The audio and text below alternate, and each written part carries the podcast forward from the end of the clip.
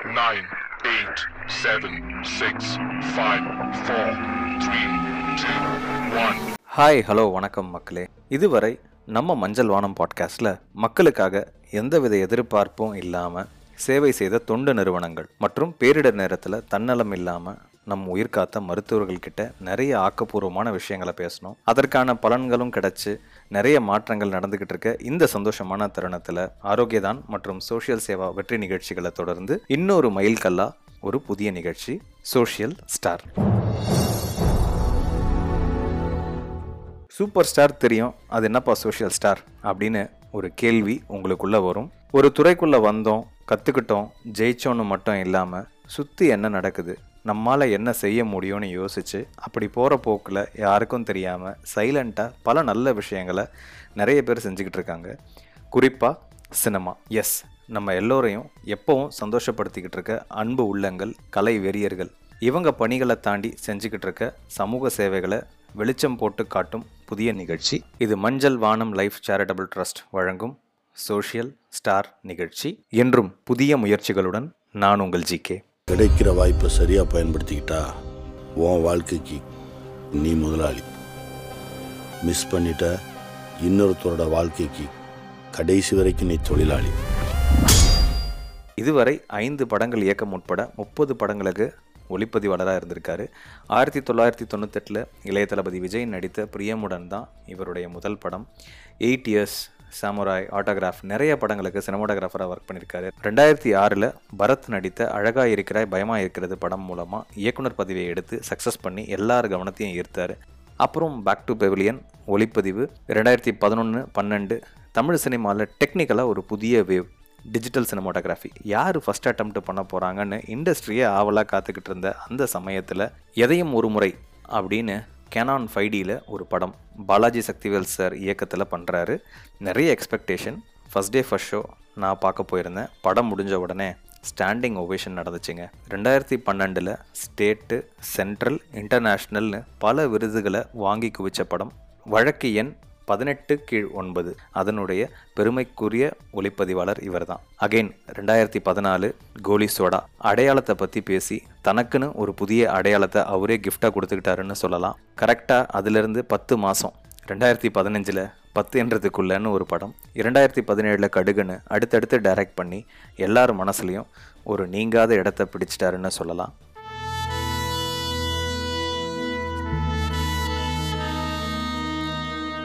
இந்த புதிய தொடக்கத்தின் முதல் அடியினை சினிமோட்டோகிராஃபர் டிரெக்டர் அண்ட் ப்ரொடியூசர் திரு விஜய் மில்டன் அவர்களின் சேவைகளை உங்களுக்கு வெளிச்சமிட்டு காட்டுவதன் மூலமாக பெருமை கொள்கிறது Manjal Vaanam podcast.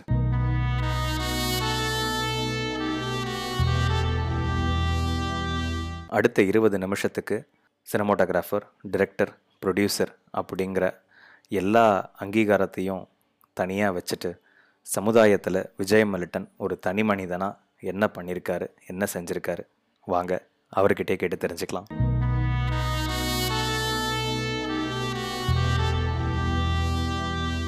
Welcome to the show Vijay Milton sir வணக்கம் ஜிகே எப்படி இருக்கீங்க? ரொம்ப நல்லா இருக்கேன் ரொம்ப ரொம்ப சந்தோஷம். உங்களை இந்த பாட்காஸ்ட் மூலமா இன்டர்வியூ பண்றதுல நான் ரொம்ப சந்தோஷப்படுறேன் மிஸ்டர் விஜய். தேங்க்யூ எனக்கும் இது ஒரு first time experience see how it goes cinematographer director producer இதெல்லாம் இல்லாம விஜய் மில்டன் யாருங்க? விஜய் மில்டன். ஆக்சுவலா என் பேர் வந்து மில்டன் சீனி. அப்பா பேர் விஜயராஜ்.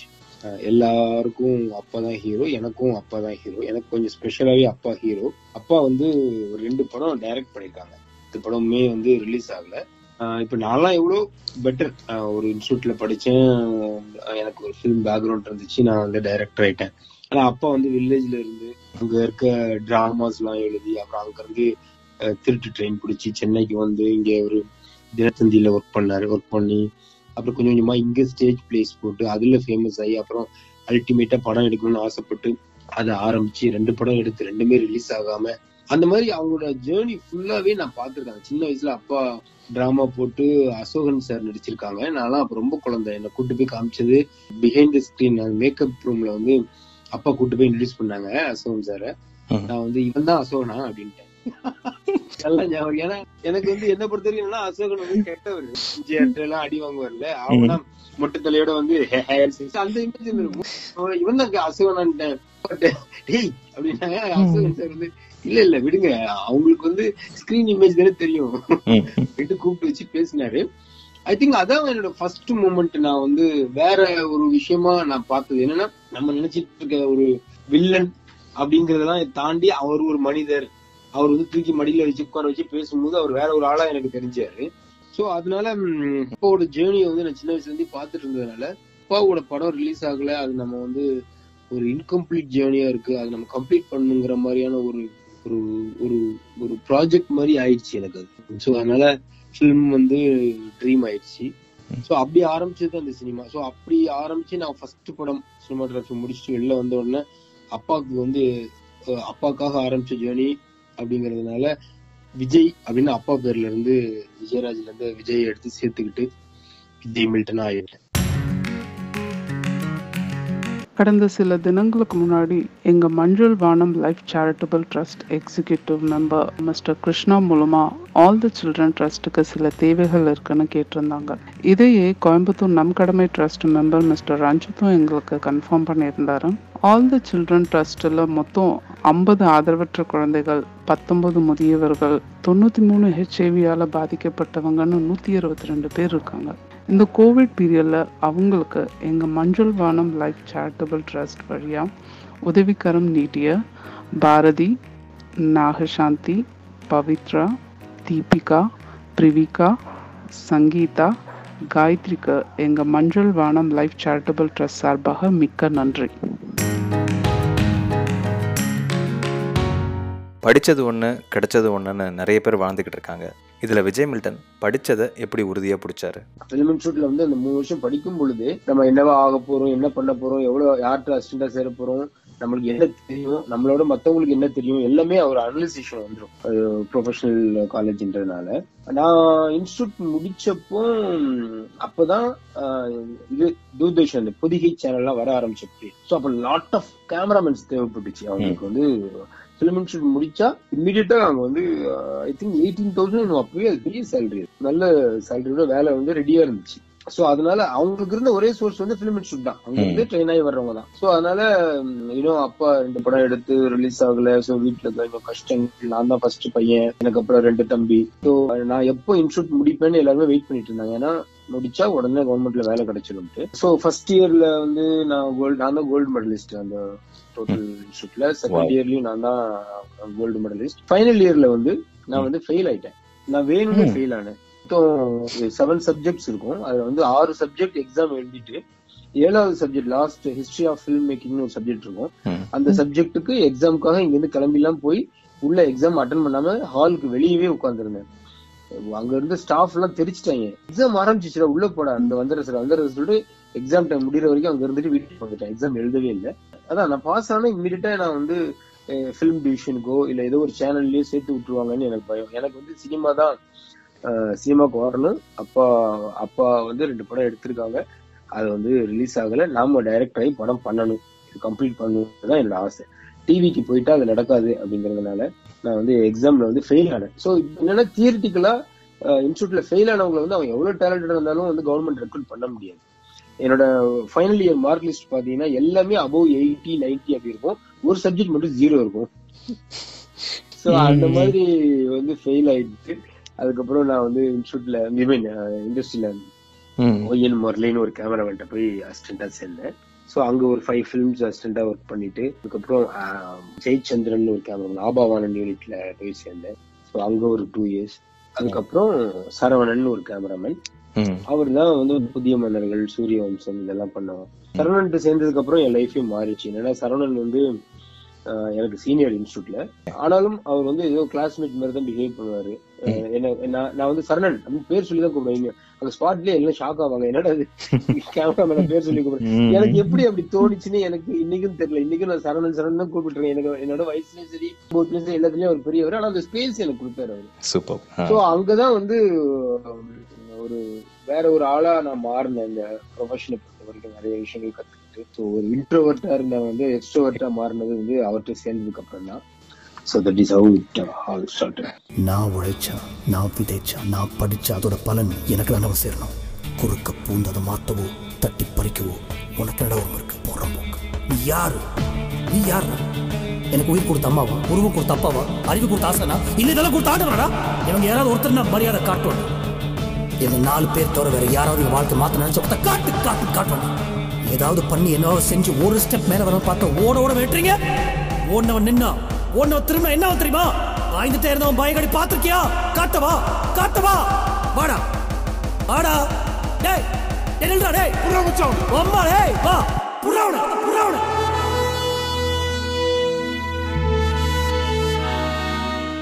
கோலி சோடா முடிச்சிங்க அதுக்கப்புறம் கடுகு. புரட்சியாளரான ஒரு ஃபீல் கொடுக்குது மிஸ்டர் விஜய். எதனால? ஒன்றும் இல்லை இப்போ சின்ன வயசுல படிச்ச அந்த ஜெயகாந்தன் புத்தகங்கள் தான் நான் நினைக்கிறேன். எதுனாலும் வந்து அடிச்சு உடைக்கிற ஒரு கோவம் அவர்கிட்ட இருக்கும். எதுனாலும் ஏன் ஒய் அப்படின்னா ஒய் நாட் அப்படிங்கிறது தான் நம்மளோட ஸ்டாண்ட் அது எதுனாலும் எனக்கு அப்படிதான் கேட்டு பழக்கம்.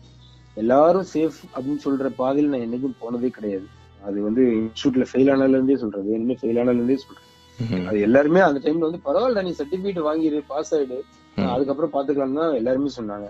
ஈவன் காதல் ஷூட்டிங் அப்போ லைட் இல்லாம எடுத்ததாகட்டும் இல்ல வழக்கேன்ல வந்து கேமரா இல்லாம ஃபைடியில் எடுத்ததாகட்டும் எல்லாமே டேய் சேஃபா நீ இன்னொரு கேமரா எடுத்துட்டு போய் இதுலயும் ஒரு ஷாட் அதுலயும் ஒரு ஷாட் எடுத்துக்கடா ரிஸ்க் எடுக்காத அவங்க கேரியரே போயிருந்தா சொன்னாங்க. அதை பத்தி யோசிக்கவே இல்லை. கோலிஸோட ஆரம்பிக்கும் போதும் யாருக்கு நீங்க படம் பண்றீங்க? ஒண்ணு நீங்க சின்ன பசங்க ஒரு ஏழு வயசு எட்டு வயசு பசங்களை வச்சு படம் பண்ணுங்க அப்ப குழந்தைங்க பார்ப்பாங்க. இல்ல பதினெட்டு வயசு பசங்களை வச்சு விடுங்க பெரியவங்க பார்ப்பாங்க. நீங்க என்ன பதினாலு வயசு பசங்க இந்த படத்துக்கு யாருமே வர மாட்டாங்க. யங்ஸ்டர்ஸ் வந்து யாரோ சின்ன பசங்க படம் நினைப்பாங்க சின்ன பசங்க வந்து இது பெரிய பசங்க படம் நினைப்பாங்க. அறகுறையா இருக்கு அப்படின்னாங்க. பட் அதுதான் கடைசி புதுசாயிருச்சு அந்த படத்துல. அந்த மாதிரி சின்ன வயசுல இருந்தே வந்து ஒரு ஒரு மாதிரி அந்த ஆங்கிரி யங் மேன் மாதிரியான ஒரு தாட் ப்ராசஸ் வந்து எனக்கு இருந்துட்டே இருக்கு அது வந்து இன்னைக்கு வரைக்குமே அது வந்து குறையவே இல்லைன்னு நான் ஃபீல் பண்றேன். என்னோட பிளஸ் அதான் நினைக்கிறேன்.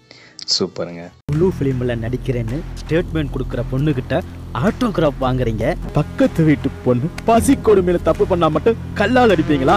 என்னடா ஆம்பளைங்க நீங்கெல்லாம்? கடுகு வெற்றியை தொடர்ந்து கோலி சோடா டூ இந்த படத்தோட ப்ரொமோஷன் பட்ஜெட் ஒரு கோடி. இதை மொத்தமாக சமுதாயத்தில் பின்தங்கியிருக்க மக்களுக்கு சேவை செய்யறதுக்காக பயன்படுத்தணுங்கிற தாட்டு உங்களுக்கு எப்படி தோணுச்சு? அண்ட் இதை இம்ப்ளிமெண்ட் பண்ணுறதுக்காக நீங்கள் அறிமுகப்படுத்திய ஜிஎஸ்டி வண்டியை பற்றி சொல்லுங்களேன் மிஸ்டர் விஜய். கோல்சோரா டூ இந்த ஜிஎஸ்டி படம் ரிலீஸ் ஆகிற டைமில் ட்ரைசைக்கிள் ஓட்டிட்டு ஒரு தாத்தா வந்து எங்கள் ஏரியாவில் வந்து இப்போ ஃப்ரூட்ஸ் விற்பார் ரொம்ப வெயில் பயங்கர வெயில். ஒரு கேப் வாங்கி தரீங்களா தம்பின்னு கேட்டார். அவருக்கு எப்பவுமே நான் ஒரு ரெகுலரா வாங்குவேன் ஃப்ரூட்ஸ்லாம் ஒரு கேப் வாங்கி தரீங்களா தம்பின்னு கேட்டார்.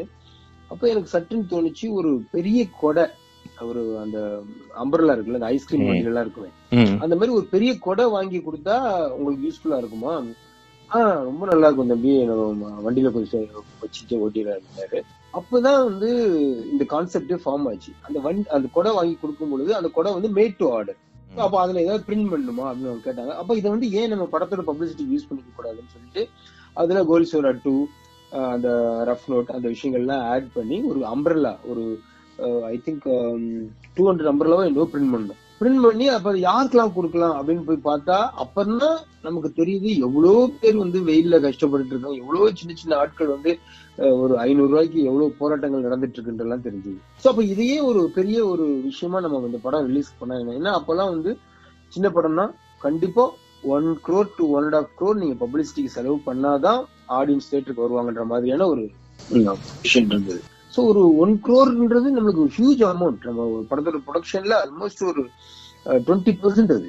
ஸோ அந்த அமௌண்ட்டை வந்து ஏதோ ஒரு பேப்பருக்கோ சேனலுக்கோ இல்லை அவங்களுக்கு இவங்களுக்குன்னு பிரிச்சு கொடுத்து அவங்க ஏதோ சும்மா எழுதி அது பத்தோட பதினொன்று ஆறதுக்கு நம்ம இப்படி ஒரு விஷயம் பண்ணலாம். இதுல வந்து மிகப்பெரிய ஒரு ஆத்ம திருப்தி கிடைக்குது நமக்கு. ஸோ அது எனக்கு ரொம்ப ஒரு கல்லுல ரெண்டு மாங்கா மாதிரியான ஒரு விஷயமா தோணுச்சு. ஒரு நல்ல விஷயம் பண்றோம். அட் த சேம் டைம் நாம வந்து ஒரு அட்வர்டைஸ்மெண்ட்டும் கிடைக்குது. அது அதுக்கான பட்ஜெட்லயே நம்ம அதை பண்றோம்ன்றது வந்து ரொம்ப நல்ல விஷயமா இருந்துச்சு. ஸோ அப்படி ஆரம்பிச்சு மதுரை திருச்சி சேலம்னு ஒவ்வொரு ஏரியா இருக்கு இல்லையா அந்த மாதிரி ஒவ்வொரு ஏரியாலையும் எனக்கு எக்ஸாக்டா ஞாபகம் இல்லை. எட்டு இடங்களோ ஆறு இடங்களோ ஆறு இடங்கள். கரெக்டா ஆறு இடங்கள். ஒரு ஒரு ஏரியாக்கு ரெண்டு பேர் ரெண்டு வண்டின்னு நீங்க போட்டு மொத்தம் பன்னெண்டு வண்டி நீங்க லான்ச் பண்ணீங்க. பாருங்க இதெல்லாம் உங்களுக்கு தெரியாது. பிரஸ் மீட்ல ரெண்டு பேர் வந்து பேசியிருந்தாங்க. கோயம்புத்தூர்ல இருந்து ஒரு பழைய sorry. அவரும். அப்புறம் அந்த அம்மா காந்திமதி அம்மாவும் வந்து பேசியிருந்தாங்க. சென்னையில வந்து தாம்பரம் கிட்ட ஒரு ஆசிரமுக்கும் இந்த பக்கம் நார்த் மெட்ராஸ்ல ஒரு ஆசிரமுக்கும் நான் போனேன். இல்ல அதுதான்ட்டு இல்ல. ஜென்ரலாவே வந்து இது வந்து ஒரு ரெகுலர் வேலையை தான் நான் பண்ணிட்டு இருக்கோம். ஃபேமிலியில நாங்க பசங்களாகட்டும் நானாகட்டும். என்னோட மிஸ்ஸஸ் ஆகட்டும் இந்த விஷயத்துல வந்து ரொம்பவே லிபரலா இருப்போம்னு வச்சுக்கோங்களேன். ஒரு எனக்கு ஆக்சுவலா டு பி ஃப்ராங்க் அதை பத்தி ரொம்ப டீட்டெயிலா பேசுறதுக்கு வந்து எனக்கு கொஞ்சம் கூச்சமா தான் இருக்கு நம்ம வந்து பைபிள்லயே வந்து எங்களுக்கு சின்ன வயசுல இருந்தே ஒரு விஷயம் சொல்லியிருக்காங்க. பைபிள்ல ஜீசஸ் என்ன சொல்லியிருக்காரு. ரெண்டு Dress இருந்தா ஒரு Dress வந்து இல்லாதவனுக்கு கொடு. யோசிச்சு பாருங்களேன் ரெண்டே ரெண்டு Dress தான் ஒருத்தன் இருக்கு. அதுல ஒருத்தனை ஒன்ன வந்து கொண்டு போய் நீ இல்லாதவனுக்கு கொடுன்னு சொல்ற அளவுக்கு தான் நம்மள வளர்த்தாங்க எல்லாம். அது வந்து செட் ஆயிருச்சு. அண்ட் அப்பார்ட் ஃப்ரம் தட் அடுத்தவங்க பாயிண்ட் ஆஃப் வியூ யோசிக்கிறது அடுத்தவங்க மனுஷனோட பெயினை வந்து ரியலைஸ் பண்றதுன்றது வந்து ஒரு கேரக்டர் அது வந்து எல்லாருக்கும் இருக்கணும்னு சொல்ல முடியாது நம்ம. அப்படி இருக்கிறவங்கள வந்து எதுவுமே தடுக்க முடியாது. அது பொண்டாட்டியா இருந்தாலும் சரி யாரா இருந்தாலும் சரி அது தடுக்கவே முடியாது. அவங்களுக்கு வந்து அடுத்தவங்க பெயின் வந்து நம்ம அவங்களோட பெயினோட ஜாஸ்தியா தான் தோணும். அது அவங்க பண்ணிட்டு தான் இருப்பாங்க. பட் காட் கிஃப்ட் எனக்கு வந்து பொண்டாட்டியும் வந்து என்ன மாதிரி தான். என்னை விட டபுள் படம் அவ ஸ்கூல் டேஸ்ல வந்து ஏதோ ஒரு பாட்டி ஏதோ கேட்டுச்சுன்னு கொடுத்துட்டு பஸ் காசு இல்லாம நடந்தே வீட்டுக்குலாம் வந்திருக்கா அவ ஓ. So, அந்த மாதிரி. சோ ஜிஎஸ்டி வண்டியில வந்து ஒரு 50% பர்சன்ட் வந்து என்னோட செல்ஃபிஷ் ரீசனும் இருக்கு படத்துக்கான ஒரு ப்ரொமோஷனும் அடங்கி இருக்கு. ஆனா அதுக்கு அத இல்லாம நான் பண்ணிட்டு இருக்க எவ்வளவு விஷயங்கள் வந்து நான் வந்து வெளியே அவ்வளவா பேசக்கூட விரும்பல. சிம்பிள் கான்செப்ட் என்னன்னா இப்போ ஜிகே ஜிகேக்கு வந்து நீங்க யோசிச்சு பாத்தீங்கன்னா உங்களுக்கு ஜிகே எத்தனை பேருக்கு தெரியும் அப்படின்னா இல்ல ஜிகேக்கு எத்தனை பேர் தெரியும்னா ஒரு நூறு பேர் தெரியும். விஜய் மில்டனுக்கு ஒரு நூறு பேர் தெரியும். இந்த மாதிரி ஒவ்வொருத்தருக்கும் ஒரு நூறு நூறு பேர் தெரியும் அவ்வளவுதான். சோ இந்த நூறு பேர் இல்ல அதிகபட்சம் இருநூறு பேர் இவங்க நல்லா இருக்கணும். அவங்களுக்கு ஏதாவது ஒரு பிரச்சனைனா ஹெல்ப் பண்ணணும். அப்படின்னு நினைச்சாலே அது மட்டும்தான் அவ்வளவுதான். சோசியல் சர்வீஸ்ன்றது அவ்வளவுதான். இந்த மாதிரி ஊர்ல இருக்க உலகத்துல இருக்க எல்லாருமே நினைச்சா உலகம் வந்து ஸ்மூத்தா ஃபங்க்ஷன் ஆகிற ஒரு மிஷின் ஆயிடும் நீங்க ரொம்ப இதே வேணாம். அடுத்தவங்களுக்கு யோசி ஹெல்ப் பண்ணுன்றதே இல்ல. நமக்கு தெரிஞ்ச நூறு பேருக்கு ஹெல்ப் பண்றதுக்கு நமக்கு ஆசைப்பட்டாலே போதும். ஆட்டோமேட்டிக்கா தெரியாதவங்களும் தெரிஞ்சவங்களா மாறிடுவாங்க. என்னோட அடையாளம். சின்னதோ பெருசோ இது என்னோடது. நான் நான் எனக்கு எனக்குன்னு சம்பாதிச்சது. இந்த ஒரு முயற்சிக்கு எப்படிப்பட்ட வரவேற்பு இருந்துச்சு? ரொம்ப நல்லா இருந்துச்சு. எனக்கு வந்து படம் ரிலீஸ் ஆகி ஃபர்ஸ்ட் மூணு நாள் வந்து அந்த ஆசிரம் சம்பந்தப்பட்டவங்க எல்லாரும் கூட்டம் கூட்டமா போய் படம் பார்த்தாங்க. அவங்க வந்து நமக்கு யாரோ ஒருத்தர் ஏதோ செஞ்சிருக்காரு. அவங்களுக்கு நம்ம ஏதாவது செய்யணுமேனு மெனக்கிட்டு தேட்டர் இல்லாத ஊர்ல இருந்துலாம் வண்டி பிடிச்சிட்டு போய் பக்கத்து போய் பார்த்துட்டு ஒரு அதிகபட்சமா ஒரு ஒரு கோயம்புத்தூர்ல ஒரு ஆசிரமத்துல ஒரு சிக்ஸ்டி ஃபைவ் பிளைண்ட் ஸ்டூடெண்ட்ஸ் போய் படம் பார்த்துட்டு லெட்டர் எழுதிருந்தாங்க எங்களுக்கு டீச்சர் மூலமா. அதெல்லாம் வந்து அப்படி இருந்துச்சு. அது பயங்கர டச்சிங்கா இருந்துச்சு. இன்னும் அது வந்து அடுத்தடுத்த ரிலீஸ்ல அதை வந்து இன்னும் பெரிய அளவுல பண்ணணும்னு நினைச்சு பிளான் பண்ணோம். பட் கோலீஸ்வரர் டூ இது சரியா அந்த அளவுக்கு ரீச் ஆகல. ஒரு ப்ரொடியூசரா எனக்கு வந்து அதுல இருந்து வர வேண்டிய விஷயங்கள் வரல. வந்திருந்தா அடுத்தடுத்த ரிலீஸ்ல வந்து அது இன்னும் பெரிய அளவுல பண்ணணும்னு பிளான் பண்ணிருந்தேன் ஸோ இந்த கோவிட் நைன்டீன் இப்போ ரீசெண்டாக ஒரு விஷயத்த வந்து பார்த்தோம். நிறைய பேருக்கு அதில் நிறைய அனுபவங்கள் கிடைச்சது. உங்களுக்கு இந்த கோவிட் நைன்டீன் எப்படி இருந்துச்சு? எனக்கு பிடிக்கல பிரதர் இந்த கோவிட் நைன்டீன் அதாவது மிச்சம் கொஞ்ச நஞ்சம் இருக்கு. அந்த மனிதத்துவத்தையும் வந்து அதை அழிச்சிருச்சுன்னு எனக்கு தோணுது பிரதர் கிருமிக்கு வந்து என்ன சொல்றது பிரதர் நேற்று வரைக்கும் நான் வந்து அதான் அந்த கோவிட் லாக்டவுன் அனௌன்ஸ் பண்ணி ஃபர்ஸ்ட் வீக்லயே நான் ஒரு மெசேஜ் போட்டிருந்தேன் ஆன்லைன்ல அது யாருக்குமே புரியல. நிறைய பேர் எனக்கு ஃபோன் பண்ணி ஃப்ரெண்ட்ஸ் எல்லாம் ஃபோன் பண்ணி ஏன் மில்டன் இப்படி ஒரு மெசேஜ் போட்டிருக்க? நம்ம பாதுகாப்பா இருக்கிறது முக்கியம் இல்லையா? நீ வந்து தப்பா கைட் பண்ற அப்படின்னு சொன்னாங்க. ஆனா இன்னைக்கு வந்து நான் சொன்னதுதான் நடந்துட்டு இருக்கு என்ன சொல்றது? அதாவது பயம் பாதுகாப்பு அப்படிங்கறதெல்லாம் தாண்டி சக மனிதர்களை வந்து வேற ஒரு ஆளை நம்ம பார்க்க ஆரம்பிச்சிட்டோம். ஒரு நோய் தொற்று இருக்கிற நம்மளை இன்ஃபெக்ட் பண்ண வந்த ஒருத்தனாவே தான் ஹேண்டில் பண்றோம். எனக்கு அது எனக்கு பிடிக்கவே இல்லை சுத்தமா. ரோடு ஓரத்துல எவனோ ஒருத்தன் கீழே கிடந்தா வண்டியை நிறுத்தி இறங்கி என்னன்னு பார்த்துட்டு இருந்த காலங்கள்லாம் இனிமே வந்து கனவு காலங்களாயிடும் போல இருக்கு. அது வந்து கடந்து போறதுதான் நாம செய்யற சரியான சமூக பொறுப்புள்ள ஒரு குடிமகன் செய்யற விஷயம்ன்ற மாதிரி ஆக்கி விட்டாங்க இப்போ. சோ நீ டிஸ்டன்ஸ் கீப் அப் பண்ணு. உன்னோட அதிகபட்ச கடமை ஏதோ ஒரு ஆம்புலன்ஸ்க்கோ எதுக்கோ ஃபோன் பண்ணு இல்ல யாருக்கோ ஃபோன் பண்ணி கடந்து போயிட்டே இருக்கு அங்க நிக்காத. உங்ககிட்ட இருந்து இன்னும் பத்து பேர் இன்ஃபெக்ட் ஆவான்ற மாதிரி பொல்யூட் பண்ணிட்டாங்க எல்லாரையும். இப்போ எங்க வீட்டுக்கு வந்து என்னோட ஹையர் ஆபீசர் வராரு. அவர்கிட்ட நான் வந்து கொஞ்சம் டிஸ்டன்ஸ் கீப் அப் பண்றேன்னா அது வேற. பட் என்னோட கீழே இருக்கிற ஒருத்தன் வரும்போது நான் வந்து அந்த சோஷியல் டிஸ்டன்ஸ் மெயின்டைன் பண்றதுக்கு வந்து எனக்கு குத்துது. அவன் என்ன நினைப்பான் இவன் என்னவா எடுத்துப்பான் அப்படின்னு எனக்கு என்னால் புரிஞ்சுக்க முடியல. ஆனா இதை வந்து ஒரு நாம் ஆக்கிட்டாங்க இப்போ. எனக்கு இப்போ இந்த கோவிட் நைன்டீன் சுத்தமா பிடிக்கல. கெட்டவனோட மோசமானவன். ஒரு நல்லவனை கெட்டவன ஆக்குறவன் தான். அது இருக்கக்கூடாது. இந்த சூழ்நிலையில் நீங்கள் பாசிட்டிவாக பார்த்த விஷயங்கள் என்ன சார் இந்த சூழ்நிலை நான் எதுவுமே பாசிட்டிவா பார்க்கல பிரதர் மழை வெள்ளம் வந்துச்சு. அந்த டைம்ல வந்து மழை வெள்ளத்தை விட அதிகமா மனித நேயம் தான் பொங்கிச்சு எல்லார்ட்டையும் யாரு யாருக்கு என்னன்னே தெரியாம எல்லாம் பண்ணாங்க. எல்லாரும் களத்துல இறங்குனாங்க. அந்த மாதிரியான ஒரு பேரிடர் தானே இது. அதிகபட்சம் சாப்பாடு பொட்டலமும் பிரெட் பாக்கெட்டும் கொடுக்கறதா இங்க வந்து மனித நேயம். அதை தாண்டி ஒரு விஷயம் இருக்கு. அது அது அவங்க யாருக்குமே புரியவே இல்லை. எல்லாரும் மைண்ட்லயும் கரெக்ட் பண்ணி விட்டாங்களே. எது சரி எது தப்புங்கிறதுல இருக்க அந்த மெல்லிய கோடை வந்து அழிச்சிட்டாங்க. யோசிச்சு பாருங்க ஸ்கூல் ஆரம்பிக்க போகுது நம்ம பசங்களுக்கு நம்ம என்ன அட்வைஸ் கொடுத்து அனுப்புறோம்? எவன் கூடயும் சேராத யாரையும் தொடாத யார்கிட்டையும் எதுவும் வாங்கி சாப்பிடாத தூரத்திலேயே இரு.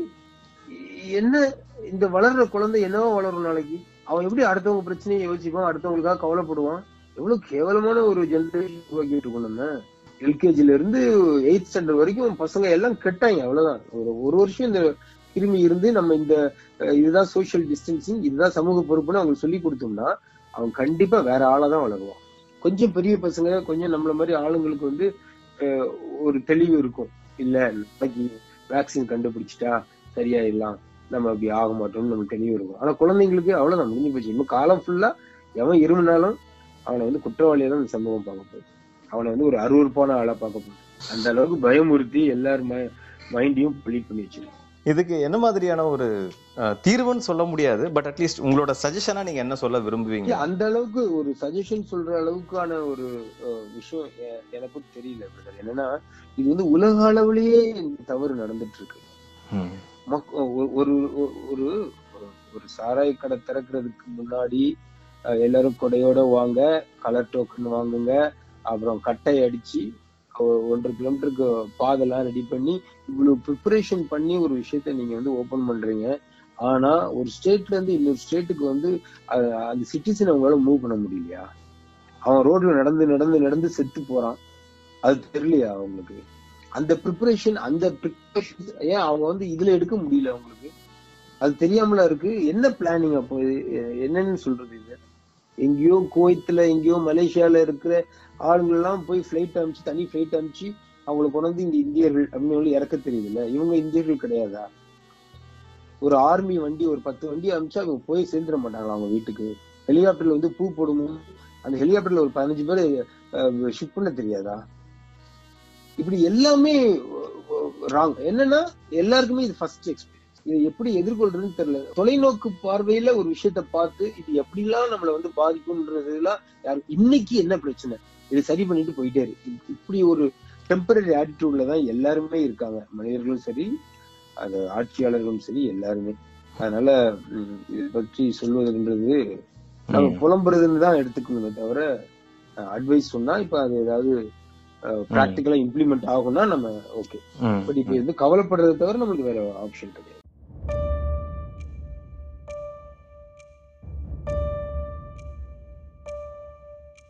Thank you for the opportunity, Manjal Vahanam Life Charitable Trust, to talk to you.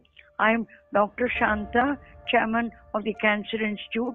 As you all know, Cancer Institute is dedicated to the care of the underprivileged cancer patients with a track record of 60 years. And uh, today, the present, the event of the pandemic, we are in a great difficulty and uh, you will know also that our main income is the hospital income that comes from the patients. This lockdown has made transport very difficult and patients are not able to come.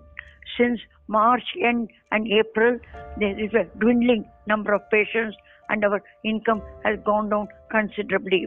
We are the only institution in the whole country that provides totally free cancer treatment for patients.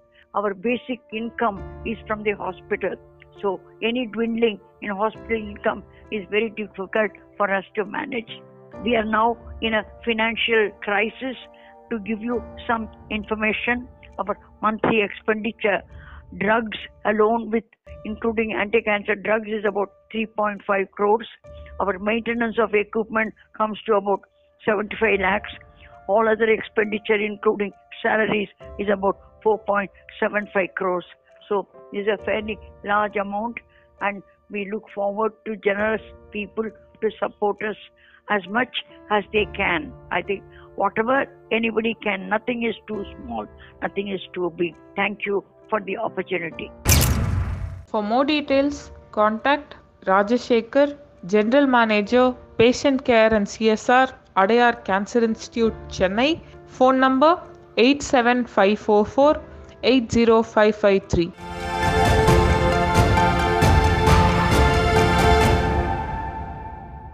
Welcome back listeners இது Manjal Vaanam life charitable trust வழங்கும் social stars நிகழ்ச்சி இன்றைக்கி நம்ம நிகழ்ச்சியில் cinematographer director producer mister Vijay Milton அவர்கிட்ட தான் நிறைய விஷயங்களை ரொம்ப நிறுத்தி நிதானமாக கேள்விகளாக கேட்டுக்கிட்டு இருக்கோம். அடையாளம் பற்றி சொல்லிட்டீங்க. அந்த அடையாளம் வந்து ஒரு இடத்துல ஸ்டார்ட் ஆகும்போது அதை எடுத்து அடித்து ஃபைட் பண்ணி மேலவான்னு சொல்லிட்டீங்க. அடுத்து நாங்கள் என்ன எதிர்பார்க்கலாம்? காலையில் தூங்கி எந்திரிக்கிறதுக்கு எனக்கு ஒரு ரீசன் வேணும் அப்படின்னு சொல்லுவாங்க hero I think it is a more deeper feel நம்ம காலையில் எந்திரிக்கிறதுக்கு வந்து எத்தனை பேருக்கு ரீசன் இருக்கு? ஏதோ ஒரு நாள் ஓடுதுன்னு எந்திரிக்க கூடாதுல்ல நான் கண்ணை திறக்கிறதுக்கு அன்னைக்கு நான் செய்யறதுக்கு ஏதோ ஒரு விஷயம் இருந்தா நான் காலைல கண்ணு முடிக்கும் போதே அந்த ரீசன் எனக்கு தெரியும். அது அதை நோக்கி நான் செயல்படுவேன்ல. ஸோ அதுதான் வந்து அடுத்த கதையோட ஒரு ஒன்லைன் அந்த படம் ரிலீஸ் ஆனதுக்கு அப்புறம் எல்லாருமே வந்து காலையில கண்ணு முழிக்கிறதுக்கு நம்மளுக்கு ஒரு காரணம் வேணும்ப்பா அப்படின்னு பேச ஆரம்பிப்பாங்க. சூப்பர் சார் ரொம்ப அருமையான ஒரு லைனு எங்களுக்காக நீங்கள் இதை ஓப்பன் பண்ணதில் எங்களுக்கு ரொம்ப ரொம்ப சந்தோஷம். அண்ட் நிகழ்ச்சியோட நிறைவு பகுதிக்கு வந்துட்டோம் mister Vijay. The guest time அப்படின்னு சொல்லுவோம். அதாவது இது வந்து விஜய் மில்டன் டைம்னு கூட சொல்லலாம். மூணு ஆப்ஷன்ஸ் ஒன்று வந்து நீங்கள் யாருக்காவது தேங்க் பண்ணணுன்னா நிச்சயமாக தேங்க் பண்ணலாம். யாரையாவது அப்ரிஷியேட் பண்ணணுன்னாலும் எஸ் கண்டிப்பாக நீங்கள் அப்ரிஷியேட் பண்ணலாம். அண்ட் நீங்கள் உங்களோட அப்பீல் இருந்துச்சுன்னா அதையும் நீங்கள் இந்த நிகழ்ச்சி மூலமாக ஷேர் பண்ணலாம் மிஸ்டர் விஜய். மூணு டைரக்டர்ஸ்க்கு நான் தேங்க்ஸ் சொல்லணும். ஒன்று வந்து எஸ். விஜயராஜ் எங்கள் அப்பா. இன்னொன்று அவர் தான் வந்து எனக்கு ஃபில்ம் அப்படின்னு ஒரு விஷயத்த என் மண்டையில் போட்டது. அடுத்தது ஆபாவானன் ஆபாவானன் வந்து ஃபிலிம் இன்ஸ்டியூட் ஸ்டூடெண்ட்ஸ் எல்லாருக்குமே ஒரு காட் ஃபாதர் மாதிரி. எங்களுக்கு ஒரு அட்ரஸ் கிரியேட் பண்ணி கொடுத்தது. அடுத்து மணிரத்னம் சார் மணி சார் அவர் வந்து டென்த் படிக்கும்போது அவர் வந்து நாயகன் ஒரு படம் எடுக்கலைன்னா எனக்கு இந்த டேஸ்ட் இன்னைக்கு இருக்கிற டேஸ்ட் இருந்திருக்குமான்னு தெரியல. இது வரைக்கும் என்னோட மோஸ்ட் இன்ஃபுளுன்ஸ்டு பர்சன் தான் மணி மணி சார் தான் எனக்கு. ஸோ இந்த மூணு பேருக்கு தேங்க்ஸ் சொல்லிக்கிறேன். என்னோட ஒய்ஃப் மெர்சி மெட்டில்டா ஸோ அவளுக்கு வந்து நான் அப்ரிசியேட் பண்ணணும்னு ஆசைப்படுறேன். என்னன்னா uh, என்னோட source of power I drew power from daily என்னோட சினிமா ஒர்க் ஆகட்டும் இல்லை ஆஃப் த ஃபிலிம் ஒர்க் ஆகட்டும் எல்லாமே வந்து அவளோட இன்ஸ்பிரேஷன் தான். ஸோ அதனால அவளுக்கு தேங்க்யூ அப்பீல் டு ஆல் தயவு செஞ்சு உங்களோட சக மனுஷனை வந்து மனுஷனா நினைங்க. அவ்வளவுதான். I had a fantastic time with you after long time உங்ககிட்ட பேசினது எனக்கு ரொம்ப ரொம்ப சந்தோஷமா இருக்கு. இந்த பாட்காஸ்ட்டுக்காக உங்களோட டைமை ஒதுக்கி பேசினதுக்கு ரொம்ப ரொம்ப ரொம்ப ரொம்ப நன்றி சார் ஓகே லிசனர்ஸ் இவ்வளவு நேரம் என்னோட பாட்காஸ்ட் கேட்ட எல்லாருக்கும் ஒரு நன்றி. இந்த சோஷியல் டிஸ்டன்சிங் அப்படின்ற வார்த்தை வந்து இப்ப எல்லாருமே யூஸ் பண்ண ஆரம்பிச்சிட்டோம். எல்லாரும் ஒரு விஷயத்த நல்லா புரிஞ்சுக்கணும். சோஷியல் டிஸ்டன்ஸுங்கிறது வெளியே இருக்கணும். நம்ம மைண்டுக்குள்ள நம்ம மனசுக்குள்ள வந்துடக்கூடாது. Please thank you